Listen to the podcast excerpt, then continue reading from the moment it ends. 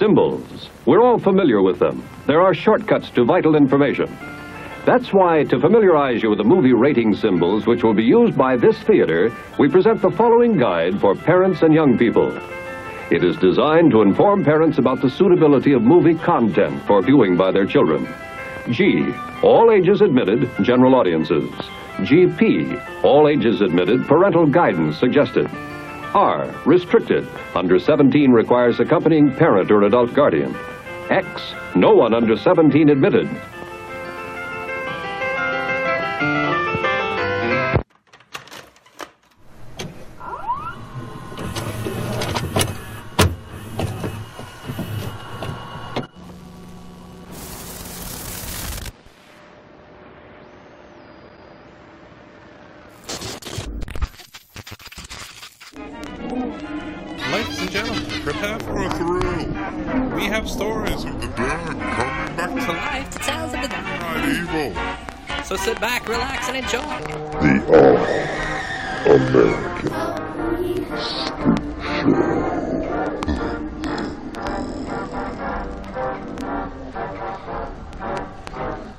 Welcome to a, yet another edition of the All American Spook Show podcast. I'm Josh, and as always, I am joined by the Professor Smoke What's up, everybody? and usually Will, but this time uh, not so much. He's on assignment, so today it's going to be a little different than usual. We're not going to be uh, discussing a you know a particular movie like we normally do. Um, today, I think we're going to uh, Smoke and I are going to take a little bit of a deep dive, if you will, into the history of uh, the MPAA and film ratings. You know how we got from, you know, the beginnings uh, when film first started. I guess what in the late 1800s, early 1900s when they first started, all the way up to today. How kind of how we got there. I mean, we won't we won't drone on and on about it for hours on end, but we'll just kind of give you a brief overview and some of our opinions on you know on this matter. I guess with that, uh, smoke, I'll get started with this. These days, you know, we know the uh, movie ratings to be you got you have rated G, which is for general audiences. You have rated PG, which is parental guidance suggested, which says some material may not be suitable for children. So you know, it's kind of up to parents, I guess. PG thirteen, which is uh, parental guidance suggested, and some material may be inappropriate for children under 13. Then you go to rated R, which is a lot of the movies that we deal with here on the podcast for the most part. yeah, at least right, at least R yeah, and yeah. R and above for the most part. A couple of PG thirteen slip in from Yeah, time. yeah, yeah. Every once in a while you'll get a PG 13, but for the most part, uh, it's rated R here. Uh, and that means that stands for restricted, which means under 17 you have to be accompanied by a parent or uh, adult guardian. And then there's the the seedier side of NC 17, which is uh, ad- adults only, no one 17 and under admitted. My uh, experience with all this, with the ratings and stuff, is uh, for two or three years back in the late 90s, early 2000s, I worked in a movie theater. And uh, a good portion of that I worked in the box office. So you'd always have to uh, remind people what the ratings were. And, you know, if uh, a 15 year old was trying to sneak into a, a, a rated R movie, had to run them out and stuff like that. Uh, so, that was I have a story about that too. Actually, that Mm-hmm. was that was my that was one of my things I tried to do with the first with the original Child's Play movie. oh, really? yeah, I tried to sneak into here in Orangeburg, where I'm from. Uh, we had two movie theaters. We don't have any now. Both of those are gone out of business. But we had two movie theaters. I think one had two screens and the other had four screens. Massive, right? yeah. uh, so that made it Multiplex. Yeah, so yes. And the earlier days, like uh, I'm talking about, like I don't know, maybe mid '80s. I remember being able to go to some of these R-rated movies, and they they didn't crack down on it so much. Like I, me and friends would go, "Hey, we want to go see, you know, Friday Thirteenth Part Six. Okay, here you go. You know, take your money. Okay, cool. No adult with us, nothing. Yeah. Then a few years later, after that, there was a crackdown on all that type of stuff, of course, because they were, I'm sure, getting in trouble for just letting kids in, you know, these R-rated movies and stuff. So, Oh yeah, yeah. When uh, I think those are all really. I honestly think it's kind of up to like whatever specific theater you go to and who's man who's Yeah. manager because true. Yeah. so you know I had a manager that was a really a real hard ass about it you know for a time, and then Yeah. I had and then I would have a manager that you know was pretty much loosey goosey about it. You know, as, as long as they seemed close enough to seventeen, you know, Oh yeah. it was what Yeah. it was. You know, you kind of let them do it, but so I think it all depends. You could probably literally go from theater to theater, and it would be different as to how hard they enforce it. even True. today. Yeah. I know a lot of people would do the old uh, buy a ticket to see Aladdin, Yeah. wink, wink, and then you know Oh, yeah, sli- yeah. slide on into Yeah. the the newest Conjuring or whatever. Yep. And that could be a little bit easier on these big multiplex type theaters. But but at that time in in that small theater I was in, you had the concession stand, which was the ticket booth also was right there in the center. And you had two little small screens on one side and two little small there was no hallway. It was like Yeah. you just walk right there is the door to go into the to the room to the you know theater. hmm So yeah, I didn't. I, I I acted like I was playing the video game. I think they had Tron in there. I was, I was acting like I was playing Tron right there by the door, waiting Yeah. for them to turn around and not when I thought they weren't looking. So I bought the ticket for some other movie, and my friends bought the ticket. They decided just to not see Child's Play. hmm They weren't going to try and you know risk getting kicked out. I guess so. Yeah. I was die hard. I was die hard horror fan then too.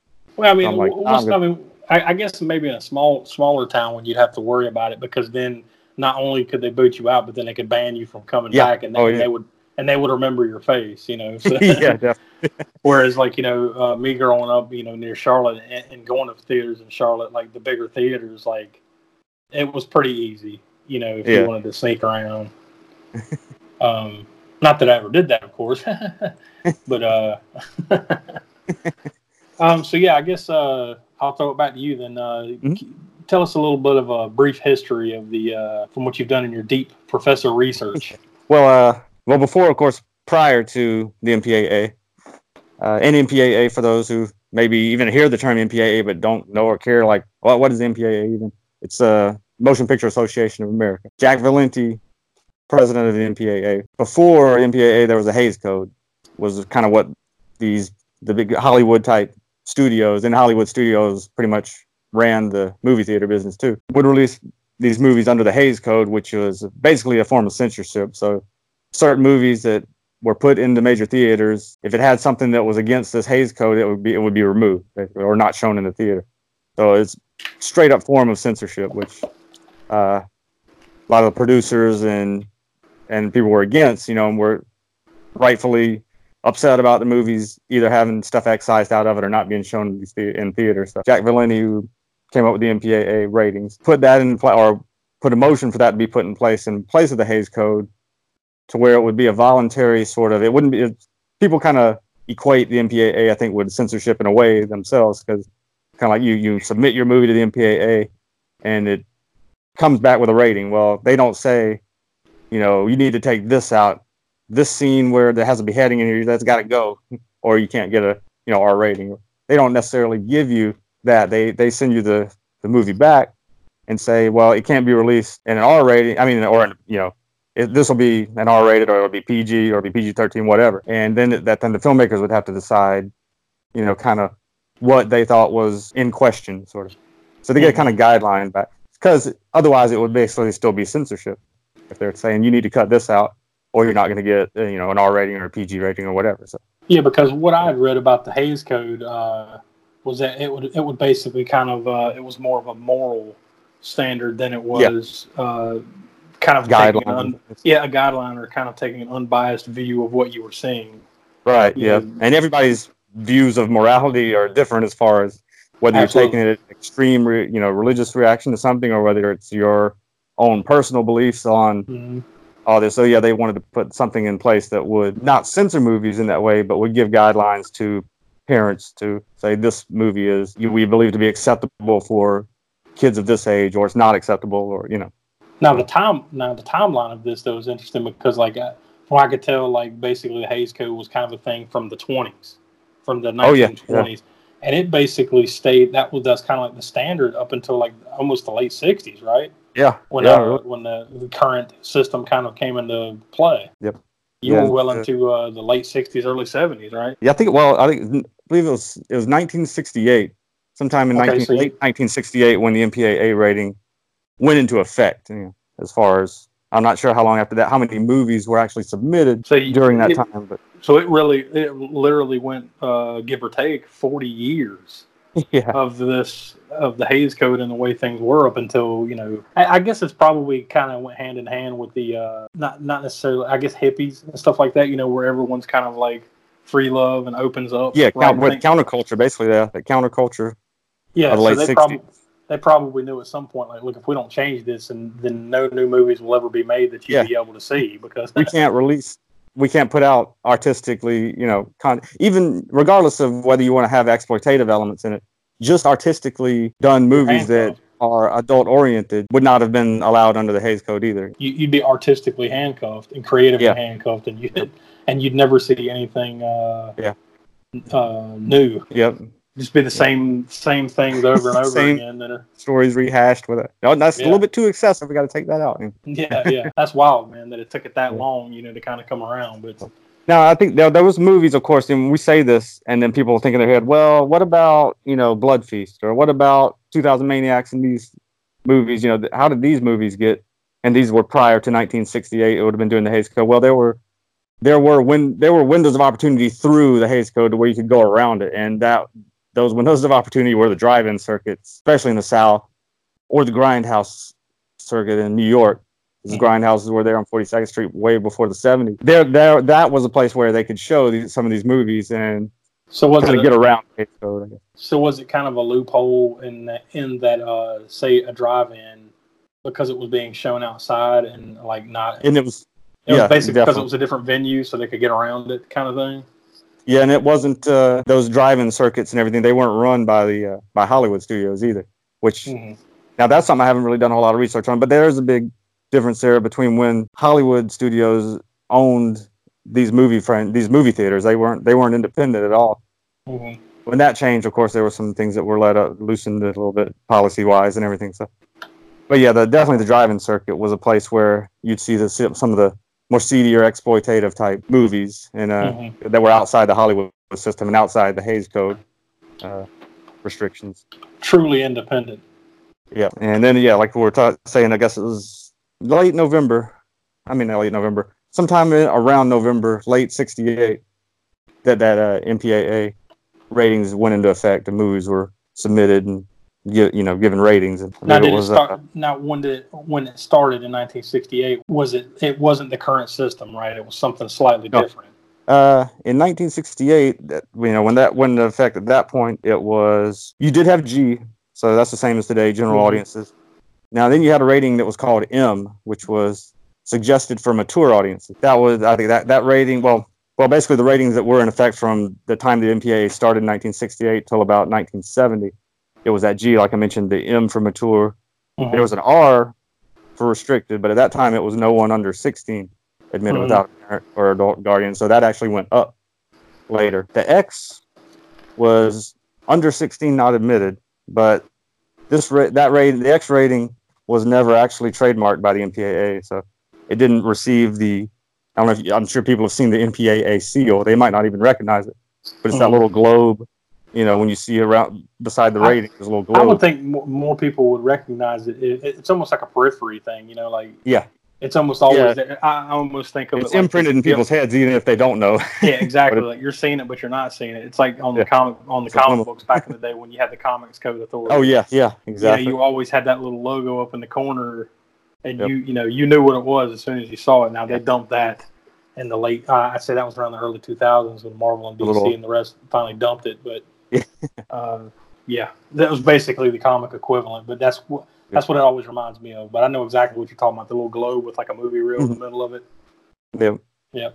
That was a seal, but but yeah, the X rating was never an actual MPAA rating. It was X was something that if they you know it was submitted, they it was above an R rating, then the filmmakers were at the discretion to release it with the X, self-imposed X rating, which at the time in 1968, I mean, we, there was no porn at that time. There's at least no porn that was like you know commercially released in theaters or anything like that. So Yeah, So like the the, X old, it's like have the old that. stag reels and stuff at this point. Yeah. Yeah, that like and like at some of those places I mentioned, like the grindhouses and these sort of the, you know the seedier theaters that weren't owned by Hollywood chains. That yeah, you might be able to see stag films and all that stuff. So, but as far as X rating being equi- being equated with porn, that didn't happen yet. So uh, you know, you get movies like well, well actually, I will backtrack a little bit to it's actually the very first film that the MPAA rated. Did you know? You, do you know what that one was? It Well, actually is. I would uh, assume it would be 1968, right? yeah, 1968, and it's actually a horror movie that uh received that was submitted and received the first rating, and it's actually a foreign horror movie. It wasn't even American, but it was submitted for American release. You know, it was given a MPA rating. That movie was uh, Hammer's Dracula Has Risen from the Grave. And what- and and actually, what- quite surprised at what the rating would be for that one. What was the rating? But, uh? I'll let you. I'll give give me your best guess. Uh, what you think? Let me guess. Uh, I'll say. I guess back then, what was it? G M R and X. I'll say GMR and whichever- M. I'll, I'll say got an M Yeah. rating. It actually got a G rating, believe it or not. wow. That's pretty crazy Now- because I mean that movie's not very violent, even by Hammer standards, but it would not get a G rating today. I mean, you did have you know Dracula getting staked and you know, blood splattering, voluptuous, you know, nubile Yeah. Bu- breasts on display. I mean, not, busty not- ladies. Yeah, busty ladies. So Yeah. something that would not get a G rating today, which is shows No, the uh, the differences I mean, a little bit. pretty much the only things that get a G rating this these days are cartoons, and some of Yeah. those don't even get G ratings as much as That's they used to anymore. Yeah, Most of those, a lot of those are PG. G now. Yeah. Yeah, it's it's just weird how the those uh, the the standard changes over time, and I Oh, know yeah. they I know they have included different reasonings and stuff Yeah. that affect uh, ratings. You know, which I'm sure we'll get to eventually. But Yeah. So the first one, what, what did you say it was again? Hammer Films, what? Dracula has risen from the grave, Wow. 1968. Very first one. yeah, the first one wasn't like I said. The MPAA is an American rating system, but the very first film, film rated was not American. it was a yeah, British English, yeah, For English America. And then it was in uh, 1970 as the MPAA raised the age, like I mentioned, where the age was 16 for an R-rated film. So in 1970, it became they raised it to 17. No one under 17 without a uh, I wonder what I wonder what's with the arbitrary number. Like, why not 16? Yeah, I know. Why? Why did they all of a sudden decide? Well, you know, 16 is not quite old enough. We're going to raise it. Yeah, I mean, I guess it's the same the, the same debate between smoking and drinking and stuff. You know, True, 18 yeah. to 21, but Yeah. it, it does seem like an ar- uh, an arbitrary. eh, let's make it 17. you know, True. Yeah. How old do you have to be to be in the military? You got to be 18, right? Yeah. 18. Yeah. So And you so, can actually be- When I was in, I was actually in the military. I was in the Navy.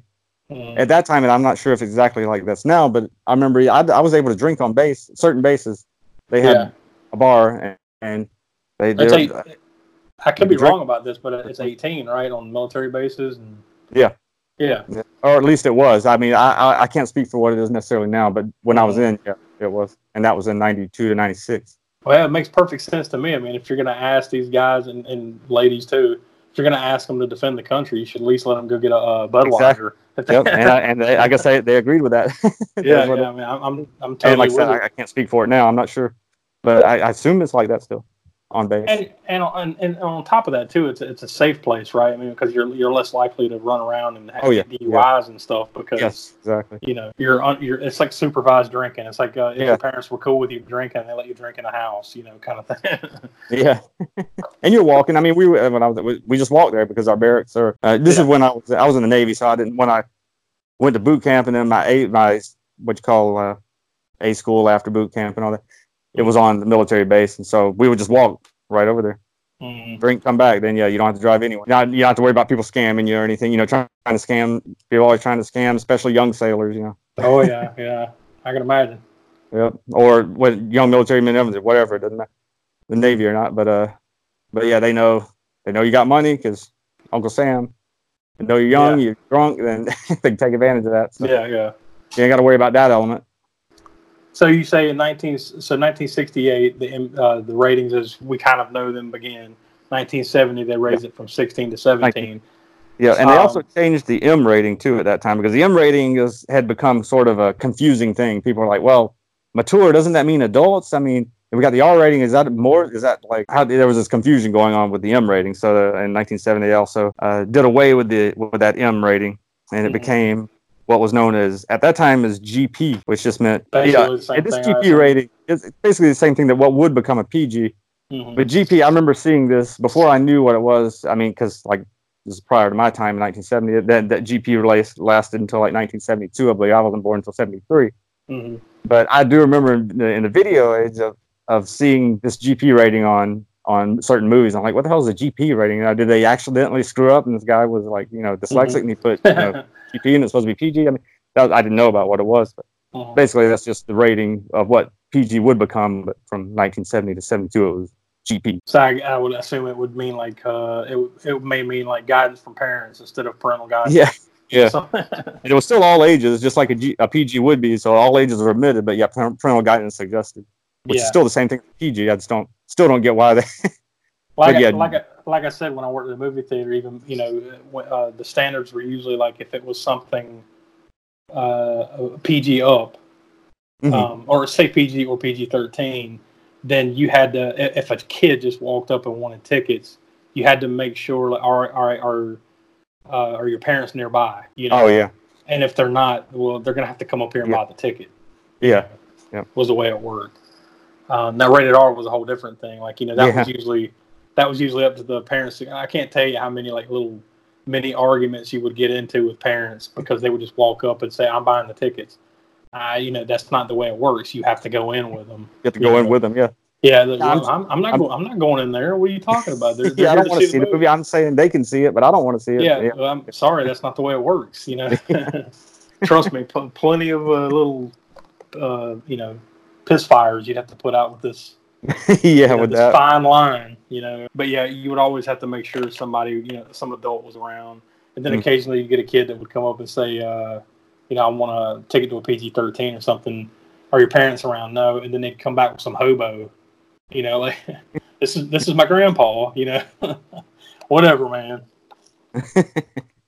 yeah. Yeah. You just had to buy them a beer or something. You give them a Yeah, couple yeah, pretty much. Yeah, they'd give them like five bucks and have them come over and buy the tickets for them. Whatever. I'm not. I'm, I'm not making enough money to argue with you. yeah. I'm, I'm barely making a minimum wage here, so uh, whatever. Oh, I remember. I mean, this is jumping ahead a little bit, but and I don't know what this is. If it's up to the theaters, if it's a regional thing, or what. I was, I was up uh, north. My, my fiance is from uh, the Philly, South Jersey, Philadelphia area, Mhm. and we were at a theater up there, and they didn't allow kids in with whether whether they were with parents or not for R-rated movies at a certain time, and it, it had something. I don't know something to do with kid with certain like parents bringing like young, really young toddlers in there because they because the parents wanted to see the movie and they didn't care whether their kids were in there with them or what, and it was disrupting the movie for others. I don't know if that's the Well, yeah, I mean, once again, that could that could be one of those arbitrary theater things too. You know, like whoever's Yeah. running the place, they might they might uh, have their own little mini set of Yeah. rules. You know, or, or maybe the the company that owns that particular theater chain, whatever. You know, there there may be some other circumstance at play there, or Yeah. for all we know, it might be some. Uh, uh, town ordinance or uh, city ordinance or county or you know you never know man where Yeah. you know where you go Those like, towns you know, are like, we like the Hays Code. Well, we had censorship and all that stuff. We aren't even going to allow any kids in these already yeah Parents are not. It's like Walmart when they sell the edited CDs and stuff. Oh, yeah. you know? Yeah, and that was worse back in. I remember back in the late '80s, early '90s at Walmart. They wouldn't even carry a lot of music CDs. Like they would, you wouldn't even see some of the Metallica CDs that you see. Yeah, I remember. the Metallica CDs in Walmart back then because they were, you know, very, Mhm. very Or kind. they- Anything that would get a parental guidance sticker on it. I mean, I- well, not parental guidance. What is that called now for? Uh, Uh, the, Uh, uh, uh, oh hell, I can even the uh, parental advisory. Uh, parental advisories. Yeah, yeah. And don't even get me into that. That could be a whole other show. Uh, Oh with, yeah, uh, yeah. music Good with Tipper Gore and the PMRC in the. 80s and all that stuff. But yeah, anyways, it, and if it had a parental advisory sticker on it, they wouldn't even carry that in Walmart back then. Mhm. Uh, so Yeah, they did Walmart- slacken up. on that Walmart's up to me has always been kind of arbitrary about what they're cool Yeah. with. You know, it's a little Same thing with hypocritical, but. Blockbuster Video too, and you know they they started doing that. For, I mean, some blockbusters different than others, but in general they were geared towards family oriented. So if there was a unrated or NC-17 or whatever movie, a lot of ti- a lot of blockbusters wouldn't carry that. you know, there's carry with the, the R-rated Mhm. version. Yeah, see that that's that's censorship on a whole different level to me. Like when you Yeah. start when you change the music or you change the movie. Oh, uh, yeah. because you feel better about selling that version of it. That's Yeah, exactly. But I guess at the end at the end of the day, I mean, it's up to the uh, the individual music companies and the movie companies and stuff as to whether they allow them to do it, right? So I mean, really, you True, can't yeah. even blame Yeah. you can't blame Walmart. You got to blame them, I guess. Yeah, because well, I guess Walmart, you know, they have their policies, and I, and it happens with some, uh, it happens with movies, certain Yeah. movies as well as certain music albums or whatever. That if they really want their album to go into Walmart and to make these sales, they got to make these changes. Whether it's put out a clean version with no, you know, cursing or no whatever's offensive, Yeah. whatever's offensive to Walmart, you know, retailing. Well, 'Cause like I, I- know- say, money talks. So yes, yeah. the almighty dollar dollars at play. So they're like, you know what, you can go ahead and edit our movie if I can sell an extra, you know, fifty thousand copies. yeah, yeah. So go ahead and cut, you know, cut that uh, fuck out, you know, whatever. It makes you feel happy, I guess, whatever. But from what I could tell, it looks like you go up to almost like 1984, and then that was the introduction of PG 13, right? Yeah, 1980. Yeah, it was all the way from basically 1970. What was it? Two, where we kind of left off with where Mhm. the thing, the only things that changed were like the. Yeah, when the, it goes from yep, GP to PG. Yeah. Well, I'm sorry, GP to PG. Yeah, that was 72. Yeah, Yeah, yeah. yeah. and then yeah, 72 to 84. Basically, everything had stayed the same. Then what happened in 1984? Remember 1984, right? Was, uh, Steven Spielberg's uh, Indiana Jones and the Temple of Doom. That hits, and I remember seeing that in the theater, and it was it was pretty violent. I mean, they had some pretty violent stuff in there for a PG movie. You know, as far as the you know heart being ripped out of the chest, Yeah. Uh, Kali Ma. Shakti dead. and and then the you know the snake being sliced open, the baby snakes being pulled out to eat at the dinner table scene, you know, and the monkey so- brain. so what was that? So what was that rated then? That was uh Indiana Jones and the Temple of Doom was rated PG because at that time, like I said, they only had it went from either PG, it was either PG or R. The next step So up it- was R. So basically, the theory is like it's not hard enough to be rated R, but Well, it's that- that- also yeah, not necessarily that light enough to be PG. And there's also another, you know, that could be our arguable theory here is also that at that time MPAA was kind of lenient, I think, and a lot of other people think as well, towards certain filmmakers. So if you were Steven Spielberg, you could put your Indiana Jones out and get a PG-13, but if you were George Romero and you put out something, you know, that had maybe equal amount of violence, it was going to be rated R. So there was this kind of that's So now- arguable, I guess, you know, but there was a sort of double standard going on. So yeah, so now you have bias entering the equation and uh, Yeah. political motivations here. Yeah. Basically. Yeah. Once again, money talks, and Yeah. at the same time, those parents were still pretty much in an uproar about Temple of Doom's level of violence and it being PG, regardless of whether MPAA passed it because you know Steven Spielberg or not. The parents were still upset that there was that much violence that their kids were able to see in a PG movie. Mhm. And uh, it was actually Steven Spielberg himself who suggested to the MPAA that they needed to maybe think about having some sort of mediator mediary between PG and R. yeah, well, it makes sense. Yeah, yeah, definitely did. So, because yeah, really, mean- uh, honestly, that movie, I don't think Indiana Jones and Temple of Doom deserved an R, but it really was pushing pushing the PG beyond at that time. I mean, you might Oh, be able to get away. Hell, even at this time, I don't think you could get away with much of the stuff in that movie and just a PG. I mean, Yeah. heart ripping and all that stuff. Pretty Yeah, sure I mean, it still get a Now, PG thirteen. now we we live well into the post PG thirteen era, but yeah, I mean, you can definitely see there'd be this gray area for a movie like that. Yeah. for sure. So was that was that the first PG thirteen rated movie, or was it uh, something else? No, no, well, that was the one, the one that sparked it was Temple Doom. Okay. Temple Doom got released with a PG, and then that's what you know kind of angered some parents and things. And also, like I said, had the, some other people up, uproar, some independent filmmakers thinking it's a double standard. Hey, how come this movie with this level of violence gets a PG, yet mine gets an R? So yeah, there was that. And like I said, Steven Spielberg mentioned that he thought there should be some other rating in there, and then Jack Valenti agreed. MPAA comes up with the PG-13 rating. That was uh I guess not. Yeah, that was went into effect. I think in 1980. Well, 84, mid 84, I guess, because the first movie that got the PG-13 was Red Dawn in 1984. So, Yeah, I could definitely see that. yeah, yeah, you can. Yeah, so you can see, and I think that kind of opened the door up a little bit too for people to to you know add a little bit more of whatever violence or whatever level, but not to the point of it being an R rated. So Mhm. it definitely you could see that there needed to be something there, and that PG-13 was a good idea. Although I actually watched that one a couple years back, it seems to me like it would be closer to an R than it Oh, would be a Red Dawn? PG-13. Yeah. yeah, yeah. Yeah, yeah. I think there, there's, like I said, there's been some tug and pull there between, you know, the generations of what's allowed and not allowed hmm in PG-13 and R-rated movies. So, Now, what what is it? I think the rule is, uh, and we I think we briefly discussed this once before on an earlier show. The difference between a PG thirteen and R can be like one fuck, right? Like yeah, you, you, you can get away with one saying the word fuck once, Yeah. once. Ma- what maybe twice, but then after that, like Yeah. uh, it's a, it's an R now. If you say it say two times or three times, now it's a rated R. Oh yeah. That's and sometimes, some of the reasons I think too why there was differences in certain movies getting certain ratings is because the MPAA is sort of made up of they get these people to come in to watch the movies. You know, Mhm. it's not like it's not like this group of of people that are hired as employees at MPAA and all they do is rate movies and tell people that this is you know this rating or that rating or you know they Mhm. it's a group that comes in people watch that of parents and different people from different walks of life that watch them and that hand out they the kind of come they come to a consensus Mhm. of what this should be. Yeah. which is you know which is why I think that too could also be argued as to why some there's some differences there. So this group might not necessarily think of that this move this particular movie deserves an R rating, where if you got a different group, they maybe would give it an R rating. So when uh, so what was next? Oh yeah, after- there was another movie. Let me backtrack a little bit here because there was also there was two movies actually that came out in 1984 that that uh besides Indiana Jones and Temple of Doom, the other one was Gremlins. That was the other one that both of those being released around that same time that prompted sort of because Gremlins Gremlins not I don't think is nearly as violent as Indiana Jones and the Temple of Doom overall as far as the the gore the gore I guess you could say. But, but I mean I could see why maybe some parents would think that that was maybe a little too scary for their children, Some- you know, under 13 some of that some of that might be though the way it is delivered right like uh, temple of doom is a uh, even though there are elements of comedy in it it's a more, Mhm. far more serious movie than gremlins is Oh yeah, right yeah.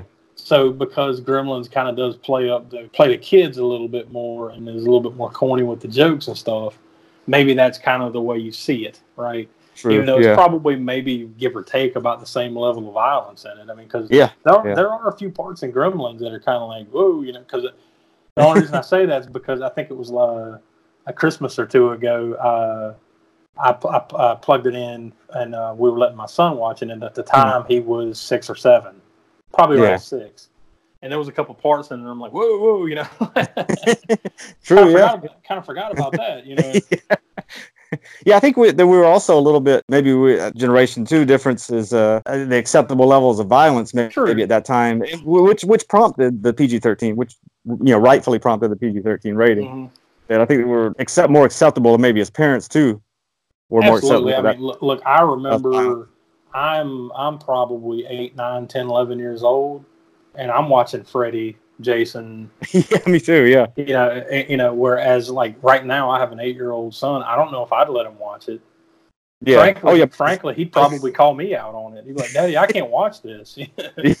you know, he, he, he'd properly shame me if I put it in front of him. So And I, I remember Yeah, watching the thing. I think that's I the was standards. Yeah, true. Generational thing there. Yeah. But, uh, I remember watching the thing, John Carpenter's remake of the thing. I don't remember what year exactly it was, but it wasn't too long after it was on probably like HBO for the first time or something. hmm And uh, being able to watch that, and, and that movie, I was watching it through my fingers when I was a kid. Yeah. Oh yeah. And I think I even had to go into mom and dad's bed that night too. yeah, I'm sure that's another conversation for another day, man. But I can't even tell you what the first horror movie was I watched. Like, you know, I can't pinpoint one movie and say this yeah, was the. for me to pinpoint the first one. That one wasn't the first, but that was one of the early sort of ones that scared me. I remember being scared by. it. But as far as first, yeah, I can't really. I don't know if I could pinpoint the very first one I saw either. Now it's always a story in my family. Uh, my uh, my parents. This is back in the days like before we owned a VCR, so you had to go to the grocery. We went to the grocery store and rented a VCR, Oh, yeah. Yeah, yeah. and then you'd rent it. You, you know, you rent it for a day or two, whatever, how, however it worked.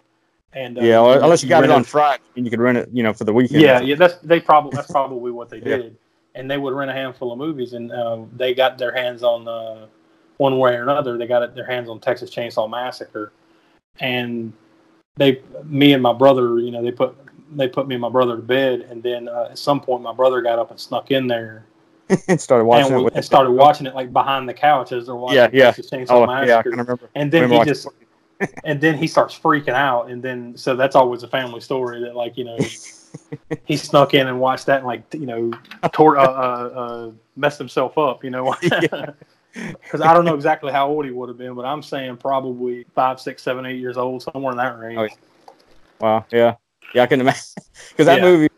We could go into a whole show on that movie too, just on oh yeah i'm sure we will because that I mean that movie. Yeah, we well, at some point we'll get to that movie. That's I mean beyond it just being a classic, it's just one of those movies that is the way it is made is such that it doesn't need gore. Uh, even though there's a little bit of violence and blood in here, there's not a whole lot, but it's, it's not terrifying. yeah it's not as much as you would think like you know you Yeah. always hear about this movie that movie has like a legendary status and then when Oh, yeah. you watch it you're like it's not as bad as you know Oh, yeah. Any just about any horror movie that comes out today. It's nowhere near as bad. Or at least not as gory i should say. No, I remember Um, growing up with it before I'd seen it. The le- it's kind of like that game of remember when school teacher we have a game where okay you whisper in somebody's ear and they whisper to the next person they whisper to the next person. By the time it gets to the last person it's totally different. Yeah the fish whatever the line yeah. It's kind of like that. I remember Oh yeah, no doubt. would say, "Hey, oh, is this movie Texas Chainsaw Massacre? The guy got his whole head sawn off and all, you know." And then the next kid, like, I don't know where these stories came from and filtered down to. By the time I saw it, honestly, I mean, well, we'll get to this at some point whenever we Yeah. Texas Chainsaw. But honestly, that's I was almost disappointed the first time I saw it because I didn't see these le- levels of it was that buildup of like hype up before I ever got my hands on Texas Chainsaw Massacre Mhm. that it was this ultra gory, you know, really fucked up movie and everything. And the first time I saw it, I had to get over that before I could really enjoy it and watch it the second time and third time before it really hit me that how what a great movie it was and how it didn't need all that, even though I'd heard all these stories about it beforehand. So It's intermission, it's intermission. It's intermission, it's intermission. Ice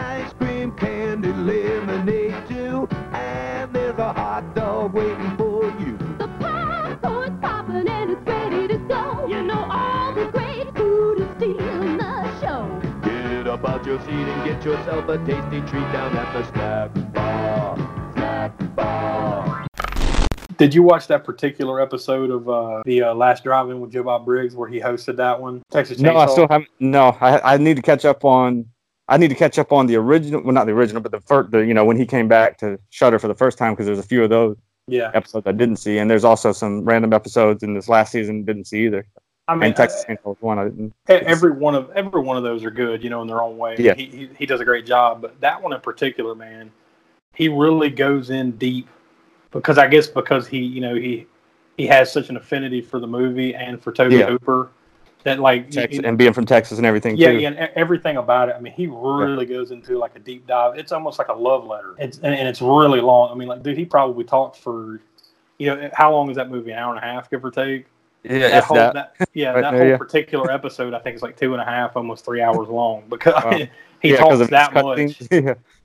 about that movie and about the, the background, the history of that movie, and just Tobe Hooper and everything. I mean, it's a really good episode. and Um, he actually, uh, you've seen, have you, you've seen, of course, Texas Chainsaw Massacre too, right? Yeah. Have you? Did you watch the the uh, edit the scenes? I guess that were deleted scenes, and Joe Bob Briggs was actually in one of those deleted scenes. Oh, really? No, I didn't. Uh.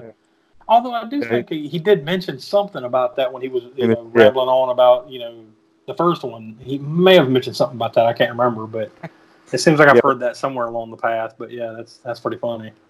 Yeah, you did a scene. It was a it was a completely cut. I think they may mention it, but it, it was when they go to the uh had something to do with the with the football game with the game that was going on Mhm. that they were kind of that was kind of in the background. They keep talking about the game, the big you know hmm yeah, Texas A and M, and you know so they go and round up some people, and in in Drayton's rolling roundup grill, you know, hmm with Leatherface is in the back of it, and one of the people running around there that they you know go to round up is Joe Bob Briggs. Uh, the scene i mean when you watch the scene you know it's it's almost that movie is all about humor and Yeah. gore whereas the first one wasn't. But that scene was almost a bit i guess too much too much in the slapstick territory. You can see why it got cut but unfortunately you know joe bob's scene got cut from it. But yeah. funny to go back and watch now as a deleted scene anyway Yeah, I mean, th- these are both, I mean, um, uh, favorites of mine. I know they're favorites of yours, and I know we'll get around to them oh yeah uh, in a deep dive eventually one of Yeah. these days. But we got plenty of uh, other things to do before we get. You know, I almost look at it like you know, there's other appetizers before you get to the main course, and That's that's, right. one of them. You know, like Oh, yeah.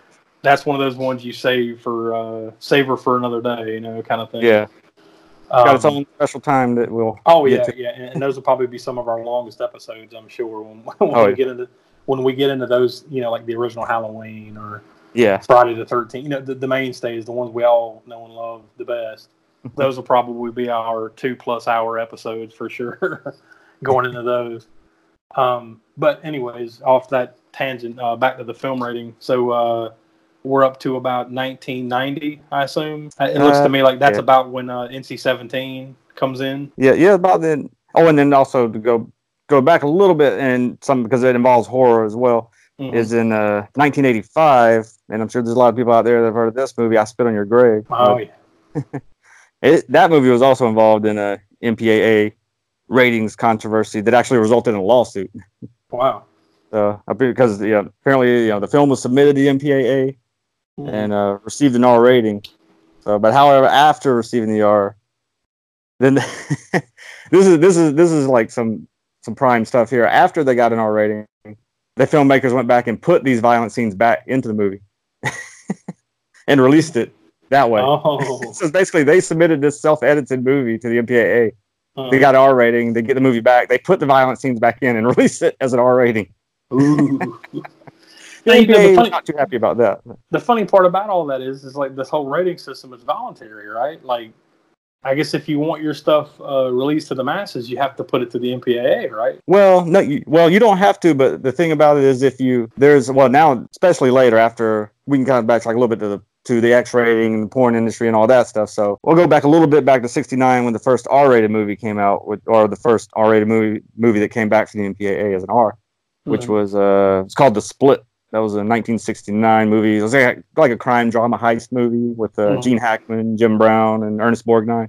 Okay, that was the yeah, first I've, I've heard of it. I don't know if I've ever watched it, but I have heard of it. Yeah. Yeah, yeah. Actually, I haven't. I, I've known the history of it, but I, I had, and knowing the history of it, I don't know why I haven't gotten around to watching it yet, just to see what the first R-rated movie was all yeah, about. yeah, Yeah, I haven't seen it either. Then I guess the first, uh, well, the first X-rated movie. I Debbie might have to go back. Dallas.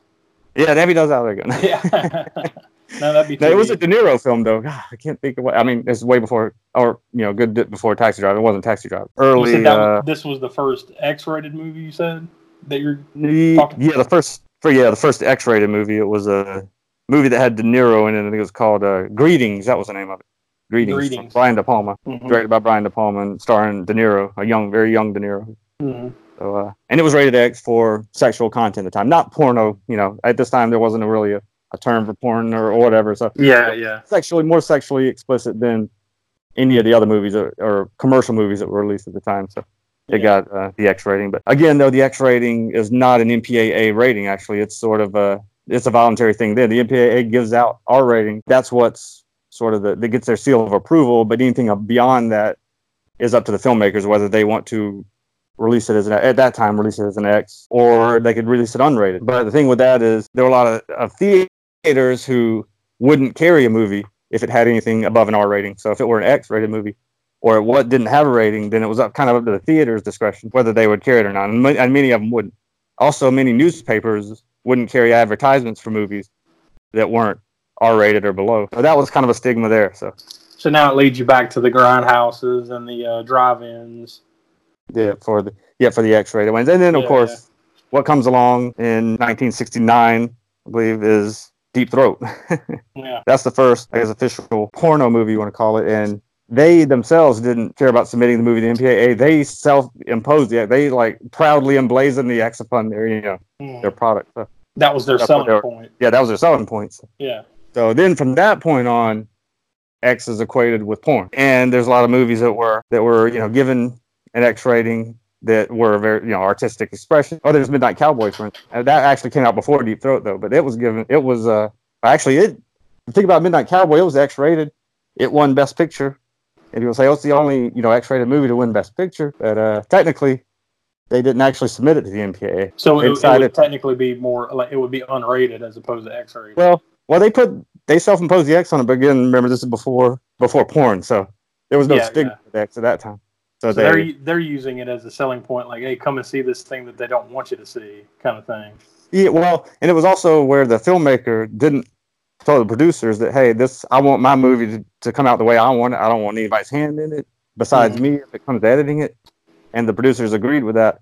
So they said, okay, we're not even going to bother going through the process of the MPAA. We're just gonna put it out there, self-impose that X rating ourselves, and see what happened. And what happened was that movie blew up, became it was huge, you know, Yeah. critically acclaimed. Just regular general audiences loved it. It worked for that movie. Mhm. But shortly after that is when Deep Red, I mean Deep Red, Deep Throat came out. Deep and yeah, Red then magazine. Deep, Deep Red magazine. Yeah.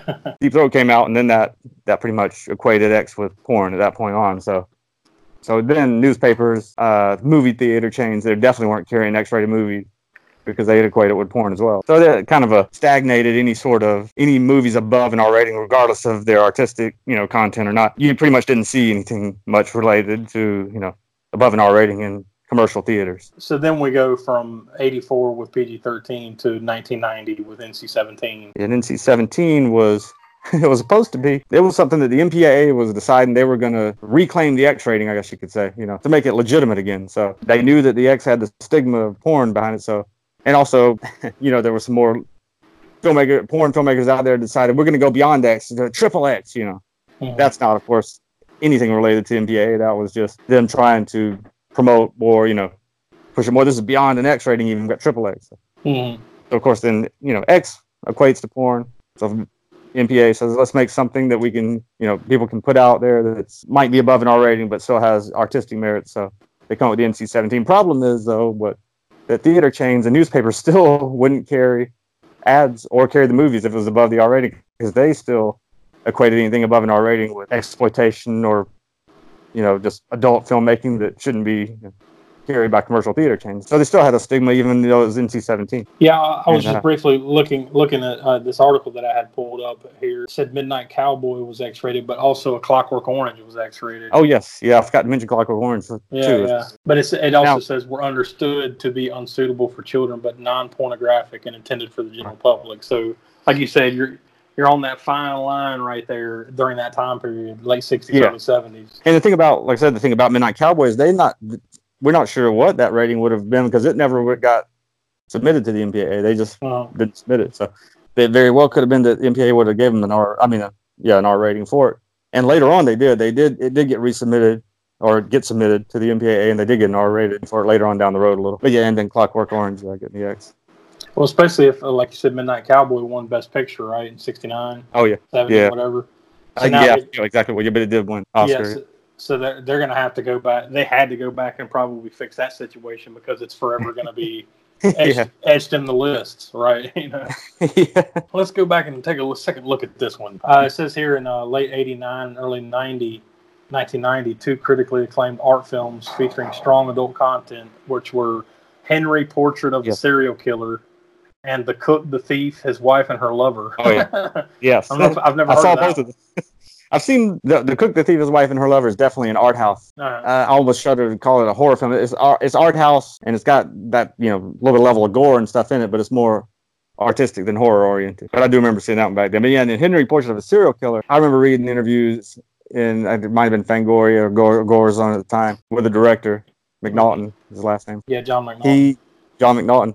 He said that the MPA came back. They they wouldn't they couldn't give him any guidance on what that he could cut. He couldn't in other words he couldn't cut anything from that movie to get an R rating. Like the overall general tone of the movie was such that So it could not be R rated so they just threw their arms up like, what can I do to make this? yeah. And they just like, mm, oh. Yeah. you can't, be you you, sick son of a bitch. yeah, so he had no choice but to relate it to release it that way and, Uh, and according, I don't know how much it's this, made this article, it says neither film was approved for the M, for an MPAA rating, yeah thus thus limiting their commercial distribution and prompting criticism of the rating system's lack of a designation for such films. So Yeah. this is where you start getting the blowback. So you're which I guess basically- eventually led us to NC-17.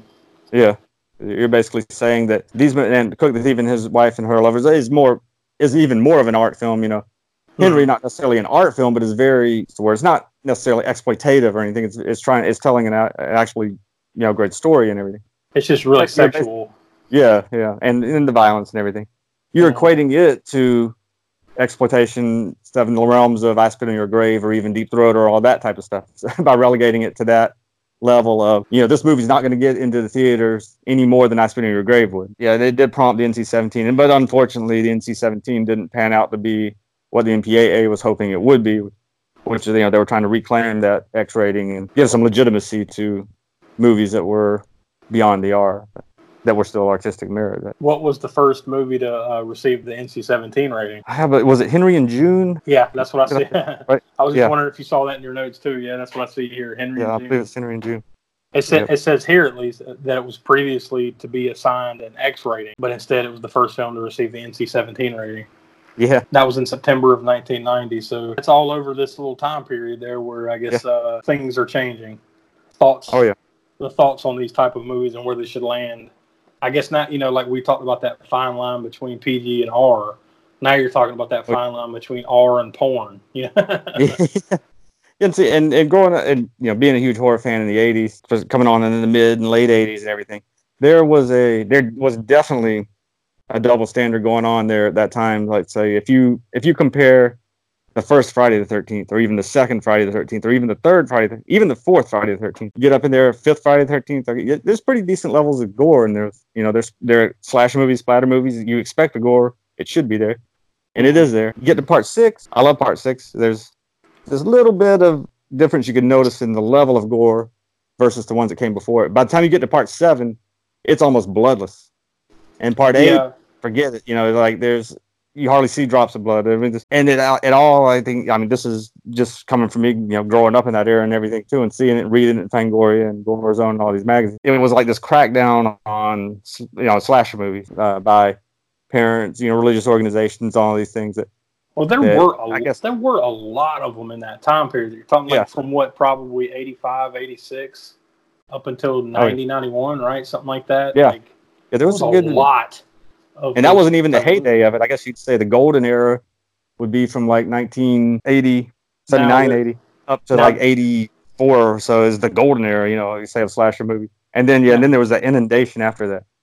That, that's what I was about to say. Now, I think there's a difference now between the golden era where these things were coming out and they were good Yeah. versus, versus later on when, you know, now you're in part five, six, seven, eight of these Yeah. things.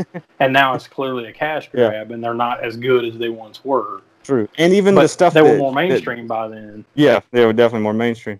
Yeah, And by that's then, probably Fred, why Freddy, were- a, Freddy had a friggin' like one nine hundred number by this point. You know, yeah. That's why parents, I think, were in their uproar at that point. Okay, why are our kids, why is this child killing, you know, yeah, slasher killer, why are they cheering him on? Why are they, why has he got this hotline? And why are they, you know, what is all this going on? yeah. Why, Now are, that- why are these kids once cheering they figure- Jason? Once they figure out who Freddy is, that he's pretty much probably a grab ass yeah. who, uh, you know, was uh, diddling kids and, and got busted by the neighborhood parents and burned to death. Why, is- why is my kid calling this one nine hundred number for a dollar ninety nine a minute? yeah. yeah, I think that did play a lot into it then. So then they pretty much gutted, no pun intended, the horror movies, slasher movies that were coming out. Yeah, Where you know, like, and again, if you compare that Friday Thirteenth Part Seven to the remake of Friday Thirteenth that came out back in whatever two thousand was that two thousand nine, hmm whatever that was that remake, there was a lot more gore by that time. Like something standards led up again, where you you know what's acceptable in an R-rated horror movie these days is way more than what was acceptable in an R-rated horror movie, and at least in the '90s, you know, late '80s and in the yeah. I 90s. mean, not not to get into a deep dive on that part of things, but it was that uh, that conservative mindset of the Yeah. mid to late '80s. You know, that the Reagan era. You Yeah. know, and uh, like you said, Tipper Gore with the music and stuff like that. I mean, they were really cracking down on Yeah. stuff. Oh yeah, and you had the whole. Satanic Panic. You remember that? Yeah, and they yeah. the overboard, I guess, or over the top sort of attacking of all that type of stuff: heavy metal, horror, punk, even hip hop. When hip hop started That- coming along, was that- not not the you know that sums it up nicely, calling it the Satanic Panic, because that's that's Yeah. exactly what it was. It was everything's the Yeah. devil, you know. and I know that's uh, uh, you know for you younger listeners, that's probably hard to imagine for you guys these days, but that's just the way it was back then. Like you know, you had to hide this shit, man. Like you know, oh yeah yeah i- i- if your parents weren't cool with it, man, you had to hide Yeah. everything. yeah because I mean I had to, I had to, my, my dad was a musician he was a drummer in, in 60s and stuff and I mean I had it a little bit lenient as far as like Kiss you know they bought me a Kiss record when I was five mm-hmm. years old I was listening to Kiss rather than Hi Ho the Dairy or whatever You mean Knights in Satan's Service? yes That's talking yes, about? Knights, yes. Knights in Satan's Service yes oh, I remember all that. Stuff, again part of that Like, satanic panic yeah Yeah, uh, I remember like uh, you know even like that. Now, granted, it's a little bit more warranted, but like remember Two Live Crew and all that stuff where it's oh yes yes You I had to hide that yeah yeah. Like, I did have that was- Two Live Crew album as nasty as they want to be in there and that you- you're almost going back to like the tape trading days with that kind of stuff. Oh, yes. You know, Yeah. like uh, oh you you know your you heard your friend had a Two Live Crew album. Now everybody's sneaking copies and stuff. You know, and you know I had to be a little and being a metalhead and everything too. I yeah I didn't necessarily have my Venom albums on display, you know, Yeah. for my parents to see, or Yeah, you know yeah. even Slayer, certain Slayer ones. you had to put the the Kiss album. aside. You had to put the Kiss album up in the front so you could uh, hide the Yeah, yeah, yeah. You don't want to dig too deep in there, mom. Yeah, and then just and yeah, then just hope they didn't dig through your shit. Heaven what is this? They did, yeah, No. yeah, all that shit's going in the trash. At least then, you know, it was more affordable, so it didn't hit you as hard if they did throw it away. Like, you know, damn it. Well, now I'll go buy the Yeah. album again for a dollar fifty. You know, So basically, in 1990, you know, at least according to my notes, in 1990, the NC-17 rating replaces the X rating, and but it also says, I guess, at the same time, they started putting uh, rating descriptors. Rate it says rating descriptors are added, giving parents more information about the elements of a movie.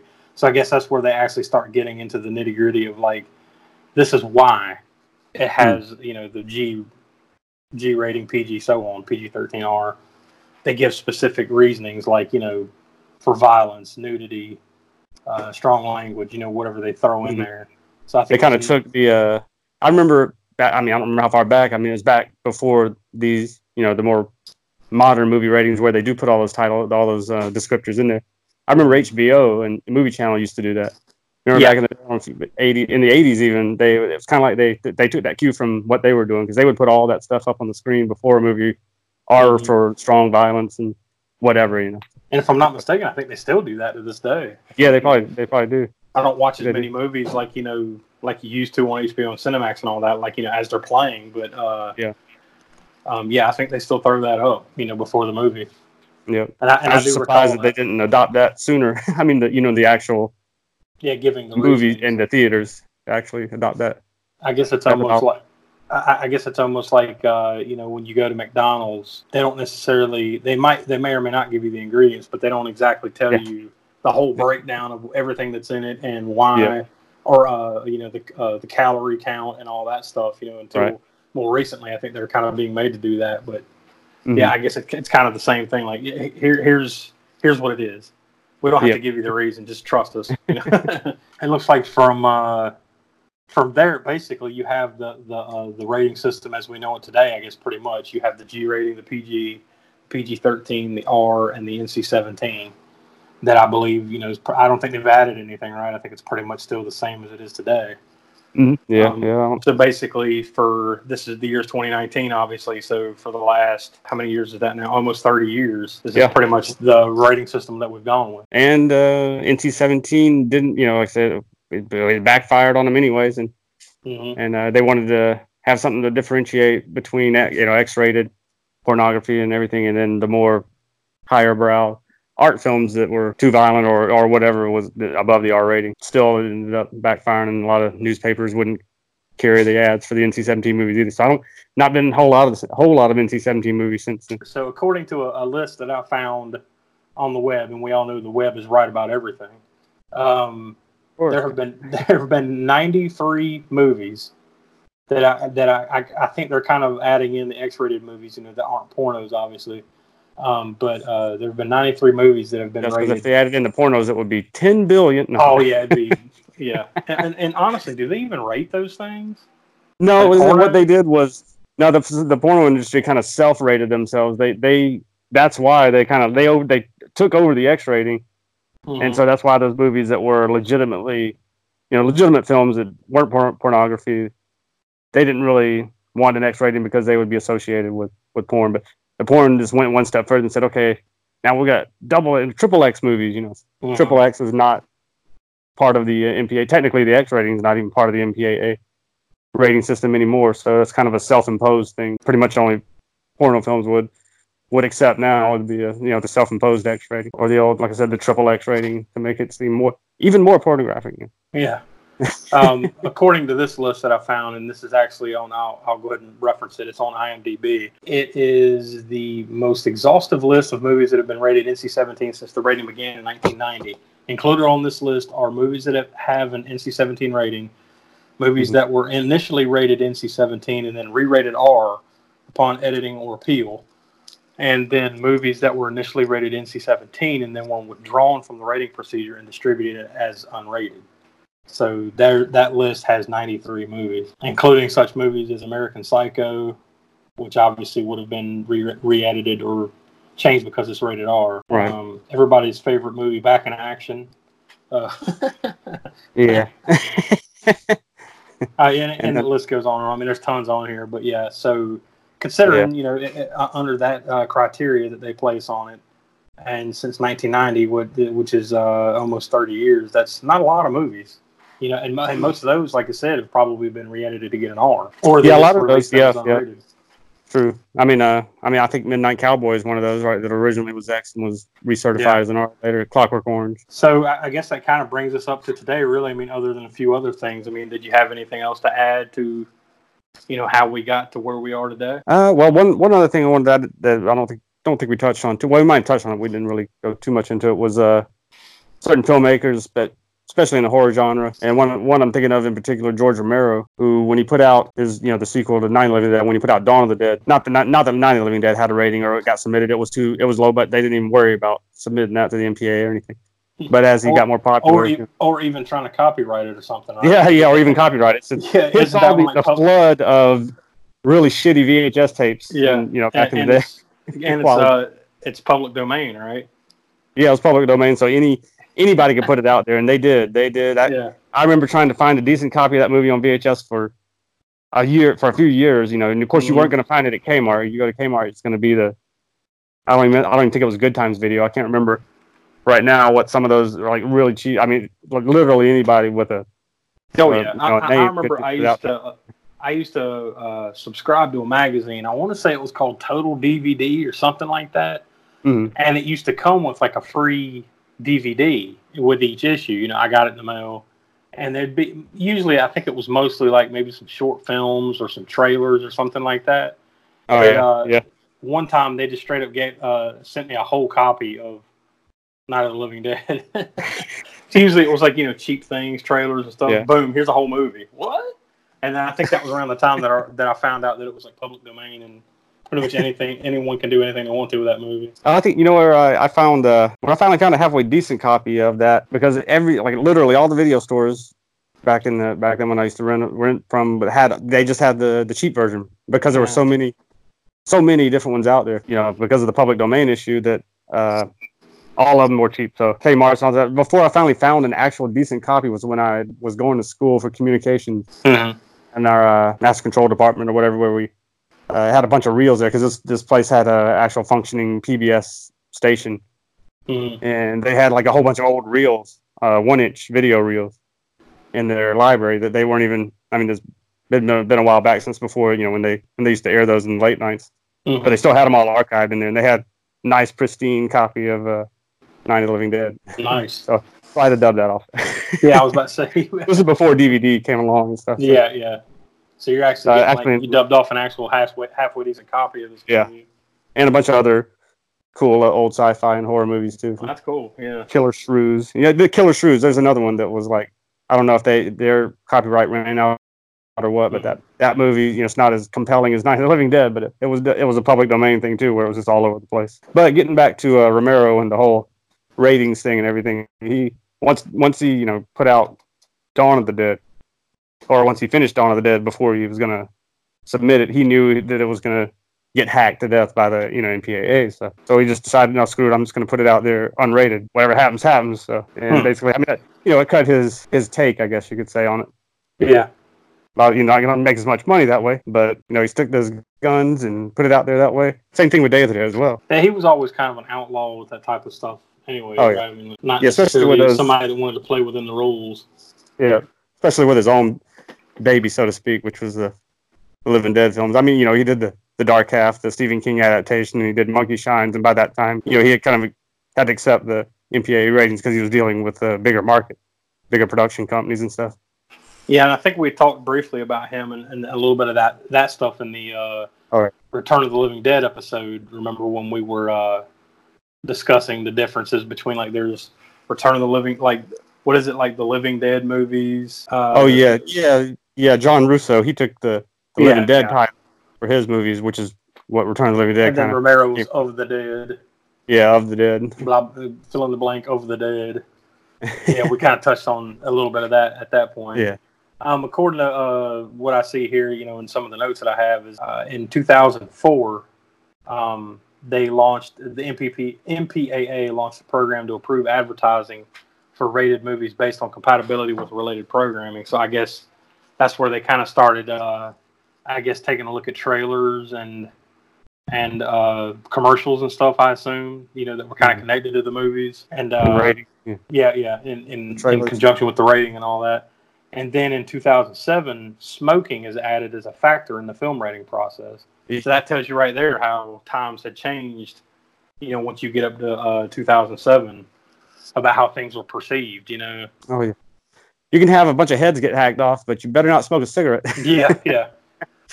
We're gonna bump your rating up. Like I'm assuming that means like it can go from like uh, PG-13 to an R if you got too many people smoking.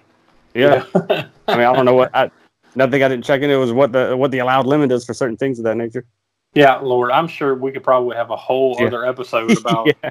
the Oh, yeah, intricacies of what goes into Yeah. the difference between a 13 and an R on some of these things. I mean, I'm sure it's insane. How many fucks can you get into an R-rated movie? How many fucks do we do?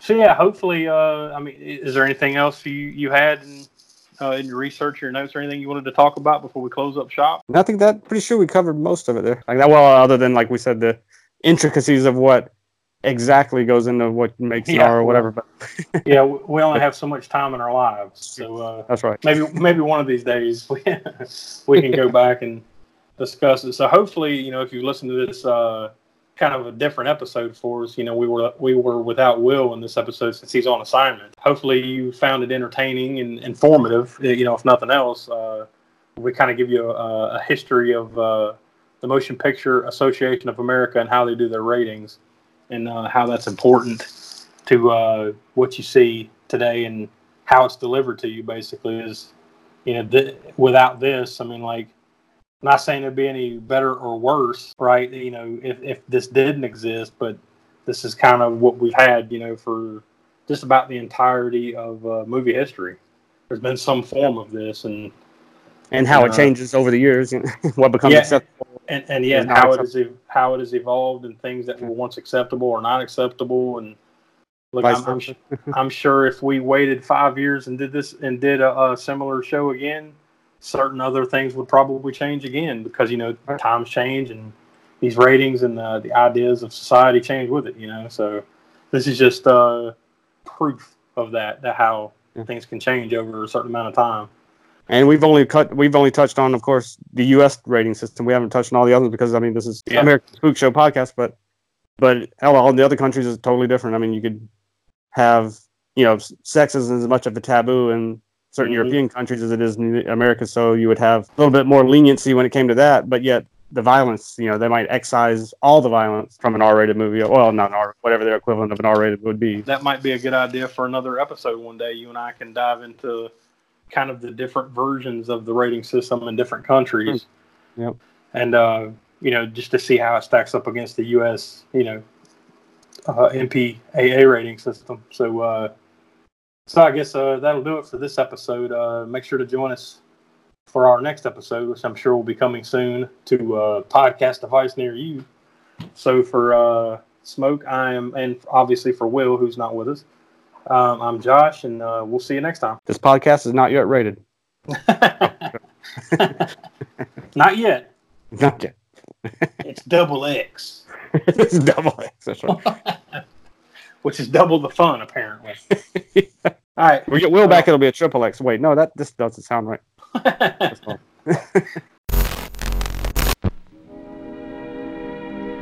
And now, folks, it's time to say goodnight. We sincerely appreciate your patronage and hope we've succeeded in bringing you an enjoyable evening of entertainment. Please drive home carefully and come back again soon. Good night.